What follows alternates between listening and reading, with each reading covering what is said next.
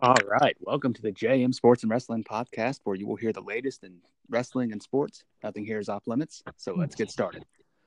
All right, man. So it's been 20, almost 24 hours since uh, Roman Reigns won the Elimination Chamber. And I'm pissed off. Yeah. I mean, I'm still not thrilled either. Um, I am a lot more cooler than I was last night. I've cooled off quite a bit since then.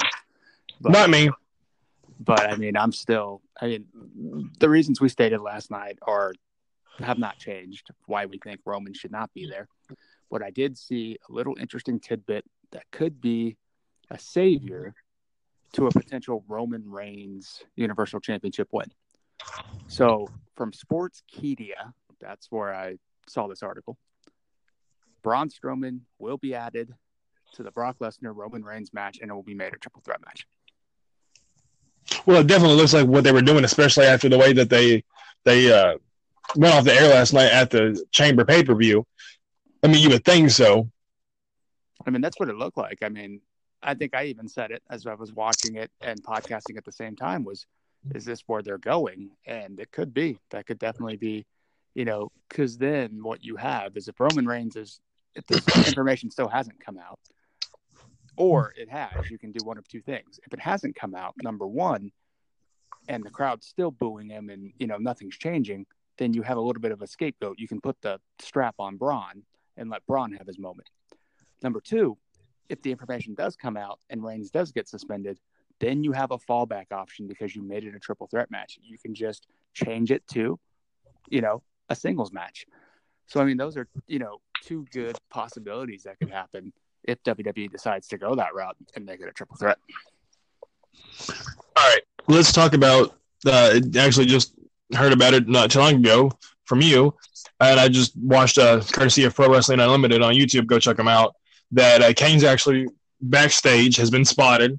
Correct. Has been spotted with his mask uh, for tonight's Raw, and you know, with a lot of outside projects, especially for him running for mayor, and the fact that he stated about two weeks ago that he's positive, almost positive, 99.9% sure that this will be his last match at WrestleMania with the WWE. So, so what do you think his role will be tonight on Raw? You know, it said that he would start to take shape. Um, the one thing that I feared was that that would be who Braun ends up fighting. Like uh, Kane says, you know what? After what you did to me, I'm not done with you yet. That's an interesting thing to keep an eye on to see if that's. I think they're going in a whole different direction. I, mean, I think I, they're going with Kane. I, if I had to guess, I'd say Finn Balor. Exactly. exactly. The Demon King versus the Demon Kane at WrestleMania. I mean, that's a good possibility. I mean, that would be a nice rub for Finn Balor. I mean, granted, it wouldn't be the same rub as him beating the Undertaker, but I mean, Kane, a former WWE champion, a former multi-time world heavyweight champion. I mean, Kane's tag team champion, intercontinental champion, hardcore champion, the yeah. second longest tenured guy with the company.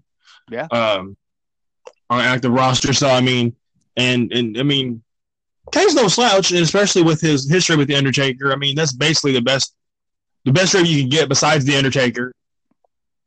Oh yeah, I mean the Undertaker and Kane, you know, two completely different, you know, guys and styles, and I think you know at his, I mean, Kane still shows that he could, you know, can go a little bit. I mean, for his advanced age, but I don't know if that's where they're going with Finn. Then I guess that's what they're going with Finn. It's just, you know, I didn't take Kane into any of the of the plans as you know we've been podcasting and talking about. Um, Neither did I. I didn't even think that he was even going to be there, but and it's weird because he was in the world title match last month at the Rumble, and everybody just seems to have forgotten about Kane.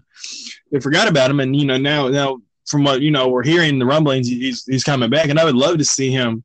I love to see him in a match with with Finn Balor, especially with Kane and his mask, and then if you have the Demon King with with, with Finn Balor, I think that'll be really really two interesting characters interesting style, interesting story they can tell. Now, I'm not going to go on a limb and say I'm going to be impressed with the match necessarily. And Kane is my second favorite wrestler of all time, but I think they can tell a really good story and uh, something I'd be really interested in. Well, I mean, I, I mean, a lot of people had that thought about AJ Styles and Shane last year. People didn't have high expectations for you know for that match, even though Styles can elevate anybody. But the match actually turned out to be a lot better than probably what it should have. I would probably put this match up there in that category only because Finn Finn's a strong worker. He can go. He he can carry definitely, you know, some parts of the match, you know, where, you know, Kane may be slowing down a bit. I think their styles will actually work out very well because it, it would be like Finn versus Brock. You know, Kane's a very powerful man and you know, you know, kind of like Brock and AJ, you know. Yeah, Brock Brock and AJ, for example. Great matchup, you know, when they had it. Brock's physical style against AJ's flying around and you know, same thing with Finn Balor. I think he could uh you know, look what he did with uh you know Strowman last night in the part of the chamber where you know he was chopping him down like a tree and was able to hit the coup de grace, you know, on him. And I mean, I, I, I definitely think it that could be a great match if that's where it goes.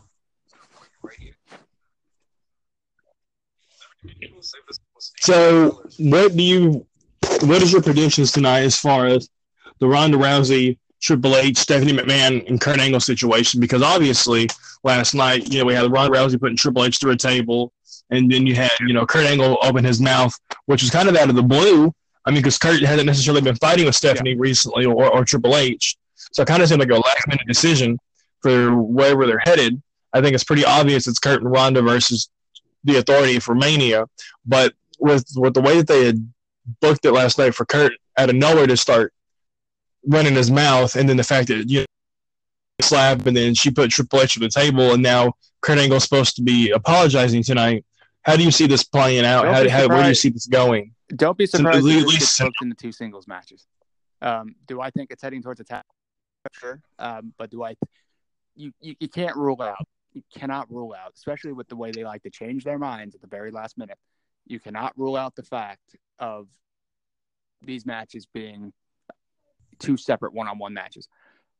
I do agree with you. I think they're going the tag team route, but there I would probably say with these four, you know, you can't rule anything out. Which is what I I would prefer I would prefer to see Ronda's debut be a one-on-one match. And I would love to see if mm. Kurt Angle now the way I could see this being a tag team match is if Kurt Angle for some reason can't physically get himself in the prime shape but I mean, he has plenty of time. But if they decide, well, right, right, he can't get to the prime shape to do it, it'd be safer to just do a tag match. Kurt then could still at least protect Ronda in mm. that sense. Well, and, and, the, and the thing too is, is uh, here's why I'd rather single, see him in, in, in, a singles match, and it boils down to this: Stephanie's not an in-ring competitor. Ronda is technically moving forward, she will be, but she's yet to have a match. Right. So if you were to book, if you were to book Ronda versus Stephanie, no one's going to expect you know a classic match or nothing. Because you can tell a good story, have Ronda, you know, beat the shit out of Stephanie, and basically have a little embarrassing and Ronda, you know, goes over. But then you could turn to Triple H and Kurt, and it's almost like you had Triple H and Sting at 31. I think Kurt could still go a little bit more than Sting could at the time, and I think it has to do with the booking also. And Sting was a little bit not not as well shape as Kurt. But I, I, still think you could get a really good match out of Triple H and Kurt, something that could actually be at least better than Rock and Goldberg last year, in my opinion. I think you could get a really, really good match out of it. So uh, that's why I would personally rather see them split up because if you put them all four in one match, you've got a lot of big names in one big match, kind of like they did last year with The Miz and Maryse versus Cena and, and Nikki.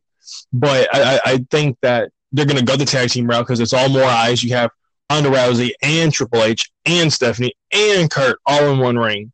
More eyes. You have the you have the wrestling fans. You have the UFC fans. The the Olympic fans. All big match. So I think it creates more interest and buzz that way if you're not the casual wrestling fan. If if they do the tag team match, and I see them, that's probably the smartest decision for that reason but from a pure wrestling standpoint, I would rather see just two separate matches.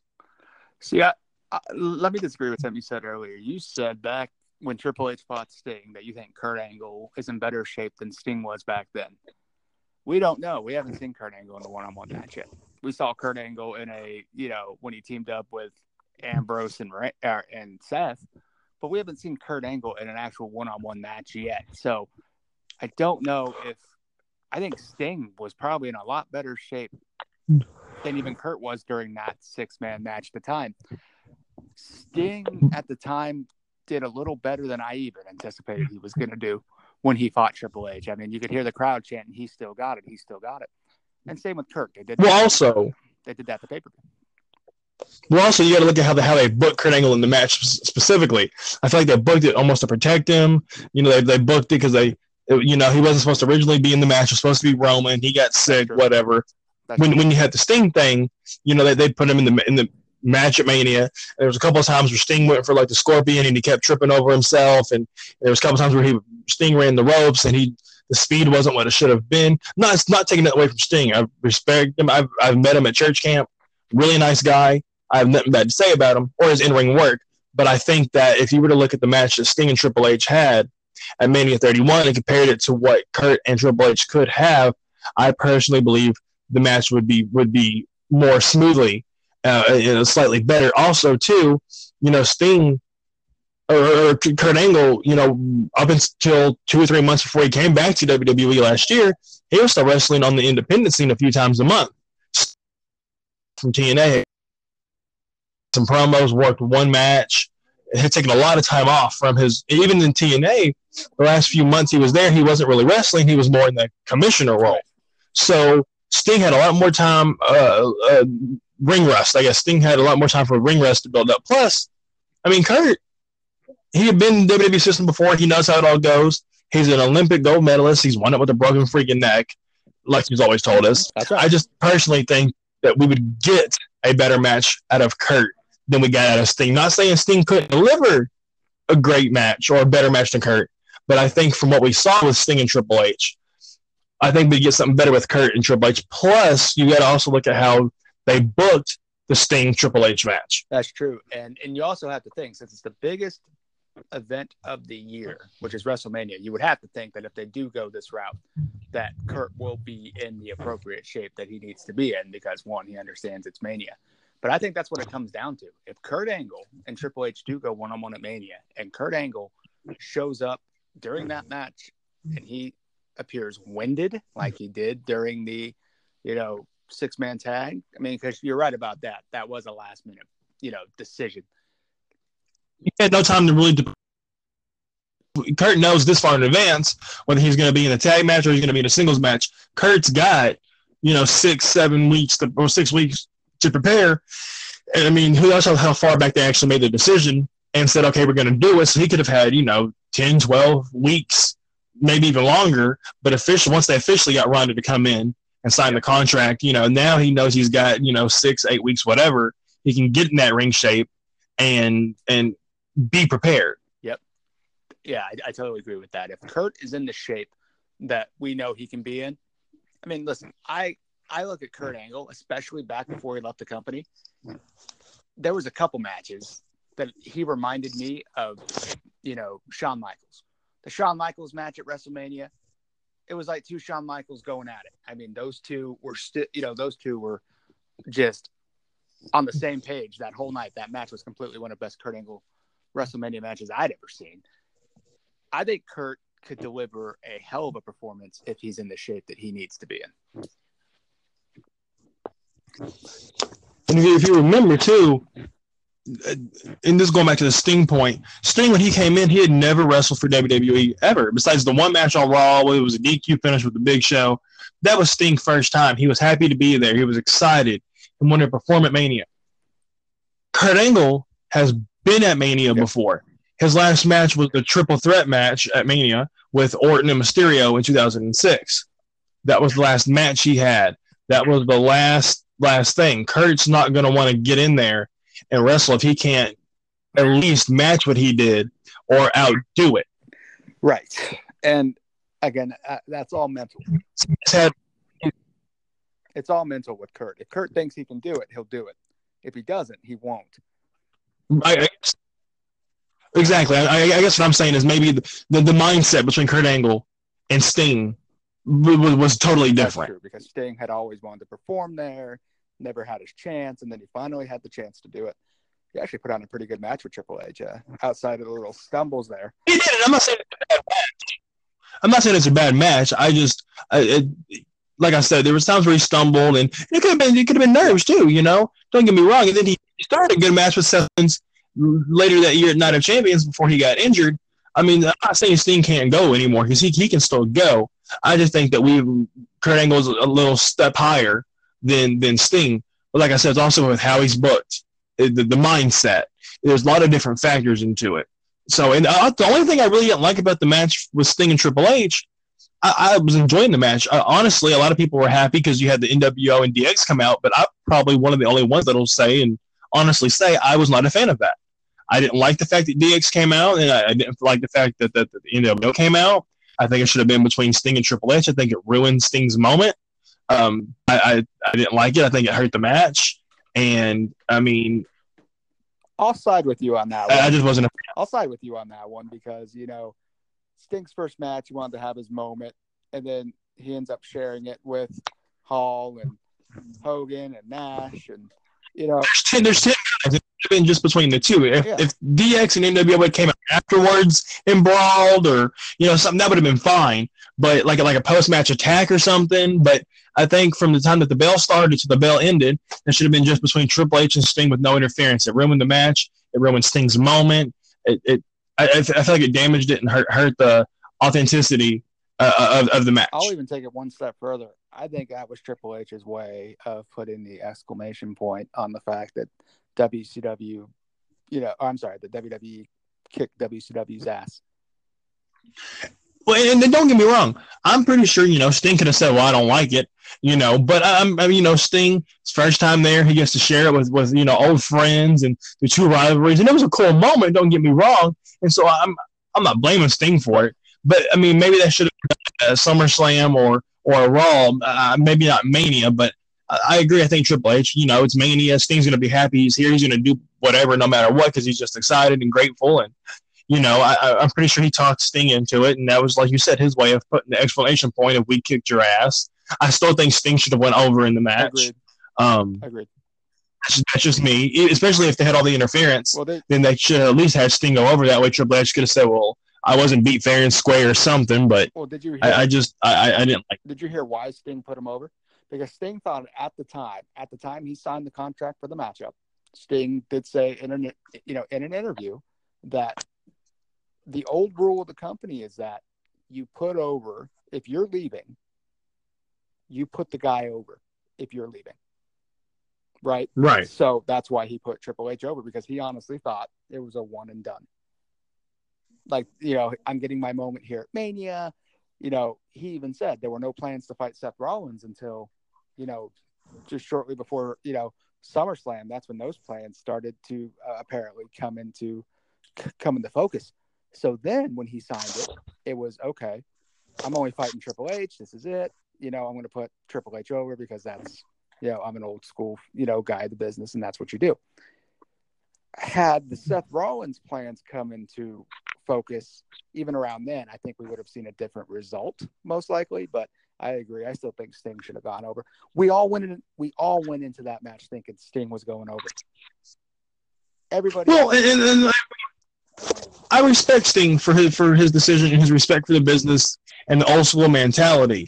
My issue is is with Triple H, as big of a star as he is, as many WrestleManias that he's had, world titles that he's had, taking over the company. I feel like Triple H should have been like, you know what, it's it's fair, it's only fair, it's right. You know, it's the nice thing to do. I feel like you know Triple H should have let Sting no screen finish, no interruptions, no BS. He should have laid down and put his pride aside. And because I, I because ever since that same thing with CM Punk. Triple H has lost every WrestleMania since then. If you think about it, Right, so- about that. and Him being Sting, I mean, he, he's lost to, you know, he well, he lost to Roman, and he lost to um, Daniel Bryan, uh, Seth Rollins. I mean, he's lost to a lot of other bigger names, at least for today's generations. So I don't see why him losing to Sting would have hurt him anymore. yeah, I personally believe this was all about, you know what, you nearly put us out of business, you know, screw you. Even though, you know, they wanted Sting. I mean, if I were in Sting's position and I really wanted that, because now Sting will never have another. Here's how I think they should have done this they should have saved Sting and Triple H then until the Rumble. Sting goes over, you know, at the Rumble. Then they build to Sting and The Undertaker. That would have been the match I would have loved to see Sting have his moment in against The Undertaker because I guarantee you this, The Undertaker would have put him over. Honestly, I can see that too. I, I could have seen The Undertaker putting Sting over, especially for the respect factor that Undertaker never left WWE and Sting never left WCW and WWE came out on top. Undertaker would have looked at it, you know, we've already won. You know, um, I've already got the career. You know, this it's your time. You know, it. I, I agree. I mean, that's how they. I mean, that's how I was hoping they would have done it, because now Sting will never have a WrestleMania win ever, and that's too bad for a legend who can say, you know, with all the major events he's wrestled at, he's at least won. You can't say that about WrestleMania now because of you know tri- Triple H's ego. Uh, um, Slammiversary, which was TNA's version of WrestleMania, and Starcade was WCW's version of WrestleMania, and even before WCW was was uh, you know ran by Turner and Bischoff, they had uh, uh, oh they had another one originally before Starcade, but he's won at uh, all of them and and competed at all of them. But WrestleMania is the only one he hasn't had a win at. And look, I mean, I'll, tell you what, I still blame Seth Rollins for the ending of Sting's career. Now, Seth Rollins should have known that you probably shouldn't be doing a buckle bomb to a guy in his 50s, especially with the tre- you know, with the mileage that Sting had on his body at that point. Now, I've argued with people about this. People are like, well, it's not Seth's fault. Well, look, Sting could have easily said, listen, I want you to continue to do you. I want to show that I can hang, and this is why he probably let him do it. But doesn't common sense step in somewhere and say, look, we can still have a great match. I don't necessarily have to do this move to you. We can still have a great match. And yeah, I mean, I think Seth Rollins, being a veteran, should have stepped in and said, I'm not doing this to you. I don't blame Seth Rollins for injuring Sting. I blame Seth Rollins for not being smart enough to step up and say we're not going to do it because Sting said on the WWE network in other interviews that he had never taken a move before. The one thing he didn't think was to tuck his chin. So Sting went to the when he, the move was performed, he let his head snap back, and he said that was a move that he should have known better. Just like with the pile driver, just like with you know certain moves, you have to put your head a certain way. He said that he didn't think he was enjoying the moment. So the injury was on Sting for not tucking his chin. But like you like you said, they should have been smart enough to know that there's they could have prevented the injury by just avoiding the move. And there's no guarantee that if Sting because Sting's not 25, 30 years old. Right. And if Sting would have tucked his chin, who's to say that that injury still did not, you know, would not have happened? Again, you're still taking. You may be tucking your chin, but you're still taking the the force of the bump is being taken on the back of your neck going down your spine. So even if he tucked his chin, there's no way to say for sure if that would have completely protected him or or not. But again, did you see how Roman Reigns took the buckle bomb last night? Yes. If you noticed, he had his hands over the ropes and grabbed the ropes before he had the impact, you know, to protect himself. And if you notice, Roman's neck was really stiff. Like he kept it in the same position, kind of tucked down just a little yeah. bit, but make sure he kept his neck firm and straight and stiff. And, you know, that's the way it should have been done. I don't, I mean, I honestly, the buckle bomb, I'm not saying it's a dangerous maneuver, say like a pile driver, but from the force and the fact that Sting or Seth throws him from halfway across the ring is what makes it dangerous. Now, if he was to get right up on the buckle and throw him into it, it wouldn't be so risky. Right. But it's the speed and the velocity and the fact that the, the guy doesn't really know how far he has from the time he leaves Seth to the time he hits the turnbuckle, he can't see. And it's not like he's being thrown into like you know a wall or or you know like the uh, the cell or a cage. It's the, the angle of the of the turnbuckle in the ring. It's that corner piece, and that's what makes it so dangerous. It's all of the above. Agreed. Now, now listen. Seth has a history. Listen, he has a straight up history of, of of hurting people. He hurt Sting. He broke John Cena's nose, and if he would have done it any worse to Cena's nose, it could have killed him. Um, he did the buckle bomb, but it wasn't the buckle bomb because it wasn't into a buckle. But he did the same thing to Finn Balor, you know, outside, and you know, for two of those three, you know, two of those three, it all comes down to execution on the other man's part. Because if, if you watch the SummerSlam match and when Finn takes it, and I even thought when I saw it that it looked a little weird, but you know, Finn kept fighting. That I didn't I didn't even think it was hurt. But after the fact, you know, you look at it and you can see, well, look how he landed, blah blah blah. Well, I I, I blame it's like you said too. I blame Seth for the Finn injury as well. Well, it's like you said to us, it comes down to the execution because if you notice when when he when Finn and, and Seth they had the match, Seth ran and threw Finn, but really I felt like Seth should have taken an extra two or three steps because I felt like Finn knew he wasn't gonna make he wasn't gonna make the, the, the guardrail. Right. He just wasn't. And so Finn was trying to look back and trying to salvage the move, so to speak. And when he looked back and he put his arm, that's what happened.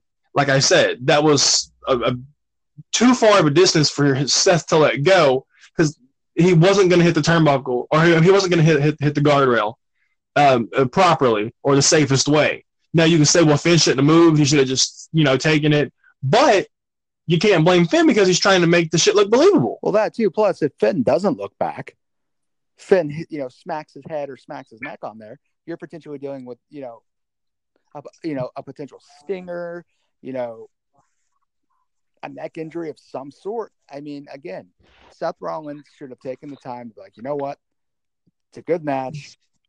I shouldn't be launching him from so far away because then it becomes okay. What if he doesn't make it over there? I mean, they have they listen, and I'm sure uh, Seth and Finn have fought, you know, all over the place.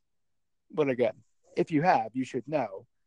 Well, this is what I'm going to do. Here's how I'm going to do it. I, now, granted, Seth hasn't hurt anybody since.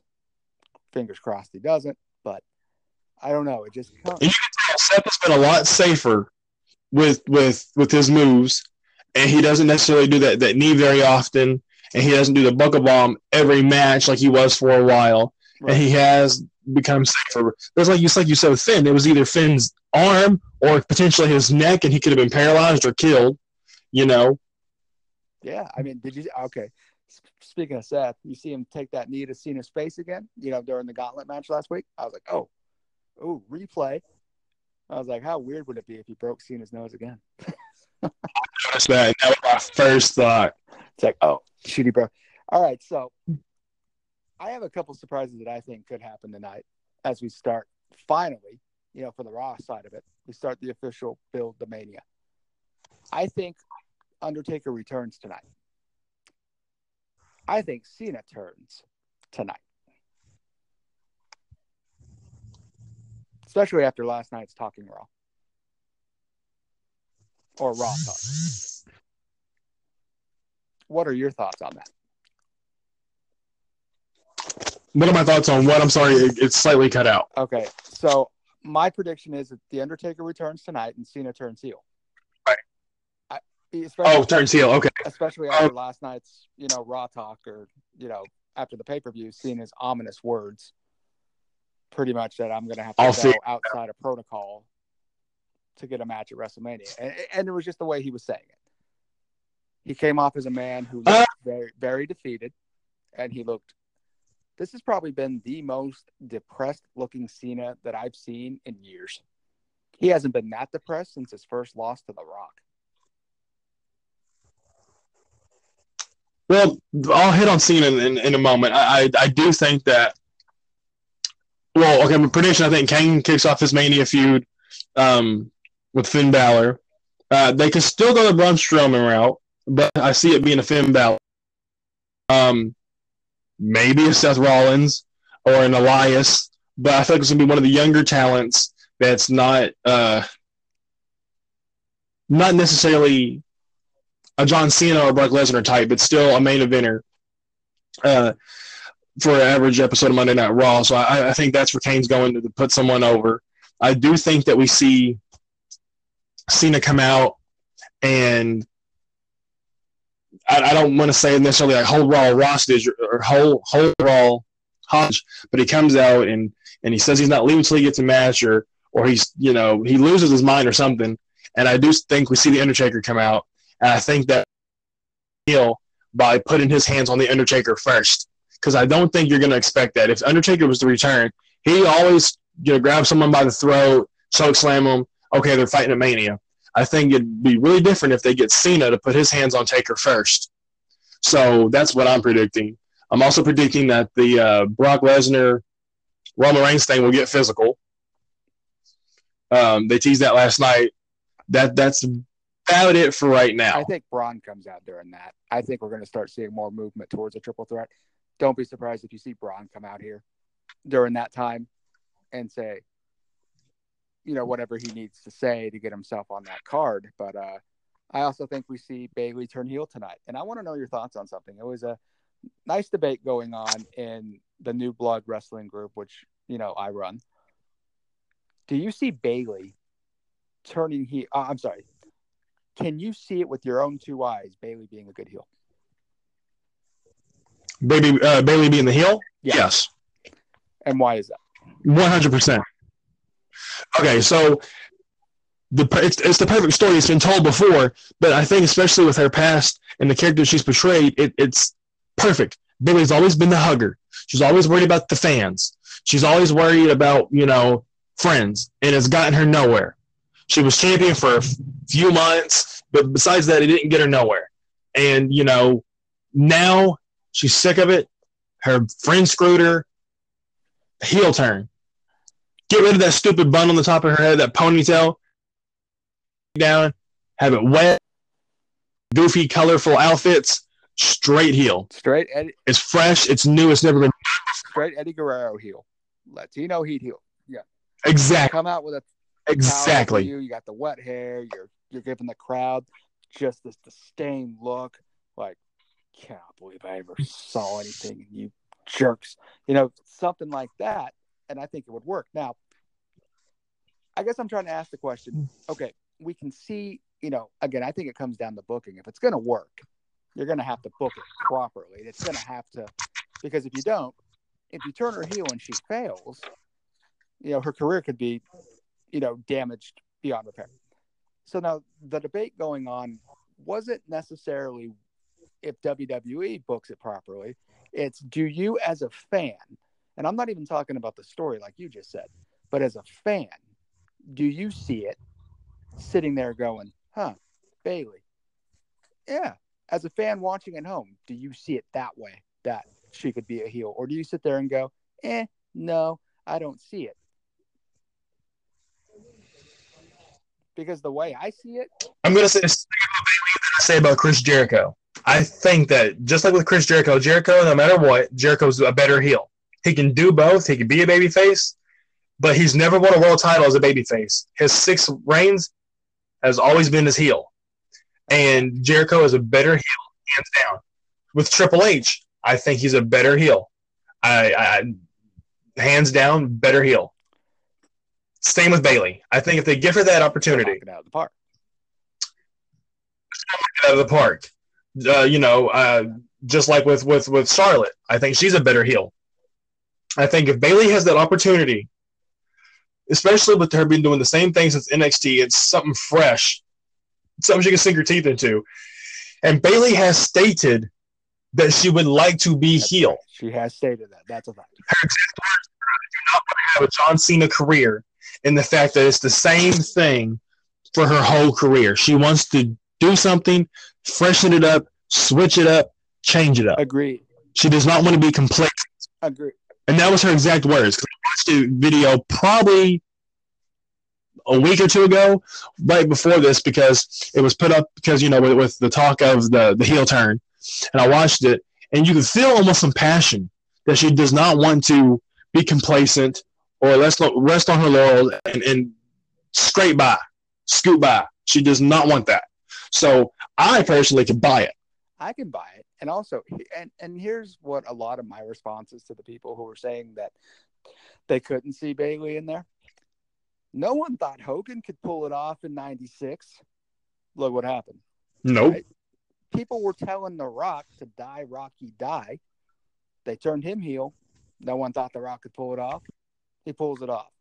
There's just, you know, and listen, and, and one of the comments earlier was, you know, she's not on the league of Alexa when it becomes, you know, with Alexa being a heel. But there was a time and place where Alexa had never been a heel before. How do you think she became good at what she did? Alexa came out on NXT looking like the you know a farmer girl from next door on a tractor. Stupid crap that they had her doing. It was the gimmick wise. I thought it was stupid, almost stupid as, as the Bayley thing. When she, I, I understand why they did it in NXT. You know, with the, with the same fans a lot of times coming and the kids. But I feel like when they moved Bayley to Raw, they could have kept her, you know, a baby face. But I think they should have cut out the damn blow up balloons and and that stupid hairdo she was wearing. But like you said, stop hating on that hairdo, man. That's pretty good hairdo. Um, think Hogan could do it. Didn't think uh, didn't think Hogan could do it. Didn't think Rock, and and they they did it. And I I, I honestly really believe it could work. Is, is that at some point in time, everybody has their first time at something, whether it's being a babyface, whether it's being a heel. You always have to start at the first time for anything you do. So this whole argument of the whole argument of you know, you know, she can't do it. It's like, how do you know that? We've never seen her in it. You know, same with Hogan. And someone responded to me during that and said, "Well, Hogan is a baby face was biting people in the head." And I'm like, well, okay, but there's more to being a heel or having heel tendencies than biting somebody in the head. it's not not 1980 no more. Look at Edge. Edge was a babyface I mean, yeah, he did the Brood thing, and that was when you know they were doing their thing, and and they had the Edge of Christian thing. But then when he broke out as a single star, for a while, he was good guy. He had the matches with Kurt Angle. Uh, he had the stuff with the with the invasion, like with Test, and won the you know the championships there. Got the King of the Ring, and they really built him up. And then when they finally pushed him as a singles heel, people at first really didn't care because when he came back from injury and he was fighting uh, Batista, uh, who I want to say, so it was Batista, maybe RVD and Edge. They, they he was supposed to be a good guy and he came back and they booed him in his hometown of Toronto. And Edge had talked on the podcast with his Christian's podcast that Vince at the time was the only one that saw him as a singles heel star. Yeah. Michael uh, Michael Hayes didn't think he would make it as a heel on his own because the only way he thought that him and Christian got over was because of the goofy stuff they were doing before they got in the ring. But when Edge first came back, they booed him that night, but then they just kind of didn't boo, didn't cheer. But then when they finally got the steam behind it and they turned him full fledged heel, oh, people hated him. They hated Edge. Now, granted, a lot of this stuff happened with Matt Hardy and Lita literally on down the line that really gave real heat. But still, I think Bayley's capable. Um, I think that, especially what we saw last night with her and Sasha, where you know Sasha's getting ready to run off the ropes and Bayley just tackles her, and she had that look in her eyes, and it wasn't it wasn't forced, it wasn't like you, it wasn't bad acting. I guess is what I'm saying. It was it was believable. She I, I felt like she really was pissed at Sasha Banks, and it was almost like, wait a minute, this ain't how it's going down. We're gonna duke it out whip your ass. I'm going to Mania. See, I can feel it. See, yeah, and, and, I do too. And look, I think they're still teasing us with the whole Sasha thing. Like Sasha's going to be the one that turns because Sasha's the one that kicked Bayley off the pod pretty much last night when the you know and all the way down. And it's like, oh well, look at this. And Corey Graves says, I I knew it. I told you that Sasha would turn on Bayley. And I think that it's this is why I'm seeing the Bayley turn coming because I think WWE is starting to make it a bit too obvious in foreshadowing that it's really Bayley. and they need to hurry up and just pull the trigger one way or the other before you be, before you make it too obvious. You take away that moment. If you look, if you look at how they, okay, I'm I'm sorry, it was a little bit of lag, but if you look at how they've done the the whole Sasha Banks thing, okay, so Sasha Banks screwed Bayley at the Rumble. Yep. Well, the point is, it's every woman for themselves. Okay, so now Sasha screws Bayley at the Chamber once again. It's every woman for themselves. It's the chance to go to Mania. So Sasha Banks has a legitimate reason that she can get away with screwing Bayley over because it's every woman for themselves. And Bayley would have done the same thing if she had the opportunity. They could play that story up. So you think Sasha's the one turning heel. But then you have Bayley on the other hand, so we're supposed to be friends and you screwed me every way. And almost like when Christian turned on Edge, you didn't see it coming. And Bayley goes and says, I've had enough of your crap. And then Sasha's left in the ring after she got her ass kicked, like, well, I was doing what any woman would do. I was trying to get to WrestleMania, yada yada yada. And Bayley, that's how that's how the heel turn goes. That's how I see it. That's how I would book it. Because like I said, the way that they've done it, you think it's going to be Sasha. Sasha screwed Bayley twice now at the Chamber, at the Rumble, but it was in matches where it's every woman for themselves. I could see it going off that way, or I could see it going off one other way. I could see Bayley being the replacement of Paige and Absolution. And, and here's how it happens. So Absolution is jumping on Banks, and all of a sudden, oh, here comes Bayley to save the day. Here comes Bayley, And then all of a sudden, Bayley, boom, knocks the living crap out of Sasha Banks and starts stomping a mud hole in her. You, that's good, James. I didn't think about that. That's that's really good. I mean, they could kind of do it like the NWO thing if they wanted to recreate a moment, right? You know, the two women are in there, you know, it's like when Hall and Nash were out there taking it to Savage, and here came Hogan, right? And then all of a sudden they cleared out. Absolution could clear out. Bayley's coming out with a chair or something. Then all of a sudden, wham, turn on her. And that's the thing too. If they're gonna turn Bayley heel, they can't just have Bayley hit Sasha one time and leave. They've got to have Bayley beat the living crap out of Sasha. Yep. They have got to get in and sell that story, not tell the story, but sell the story. The more they have got to have. The more intense the turn, the more intense the beating is, the more it's going to get over. The more that moment is going to be iconic. What did Seth Rollins do when it was time to turn on the Shield? He cracked the crap out of Roman, and then he beat the living crap out of Dean with the chair. The more intense the moment, I mean, the more intense the physicality in the turn, the more it's going to get over. Exactly. And if you look at how they did the whole uh, Zack Ryder Mojo Rawley turn, Mojo beat Zack Ryder for like 30 seconds and and then he just yelled at him and stared at him and that was total crap. Yeah. They've got to have it like, like you said, like the Shield. They got to have Bayley really lay it on intensity, hatred. They they have to they have to do. They can't have it where Bayley walks out of a tag match, you know, or you know Bayley costs her a match or pushes her down or slaps her. You know, you got to have beat the ever live ever loving dog crap out of Sasha Banks and sell that point. I would be okay if it was like the old generic, as long as Bayley beats the living, you know, stuffing out of her. Again, the moment the turn happens, you know, I you know I don't necessarily care about oh what happened in a tag match or what happened where you know Bayley pushed her down or, or blah blah blah. As long as Bayley to me kicks the living crap out of her, I'm good with that because again, it's all about Bayley at that point in time. Okay, Bayley, here's your chance, and she needs to just lay it on her, like you said. She just needs to whoop her ass. And if they don't do it that way, that and I think that's what people, what people online are saying. With the character and the way they book Bayley, they've booked her so goofy that if she was to turn heel and still be goofy about it, it's not believable. And I can see their point on that 100%. Yep, I can. If they book it right, and and that's the thing, you got to have that Bayley be more free with how she's portraying herself. When they do this heel turn, they can't have her. They can't have her do it with the little bun sticking up out of her head and the headbands. She's got to take that crap out, beat the crap out of Sasha, or it's not going to work.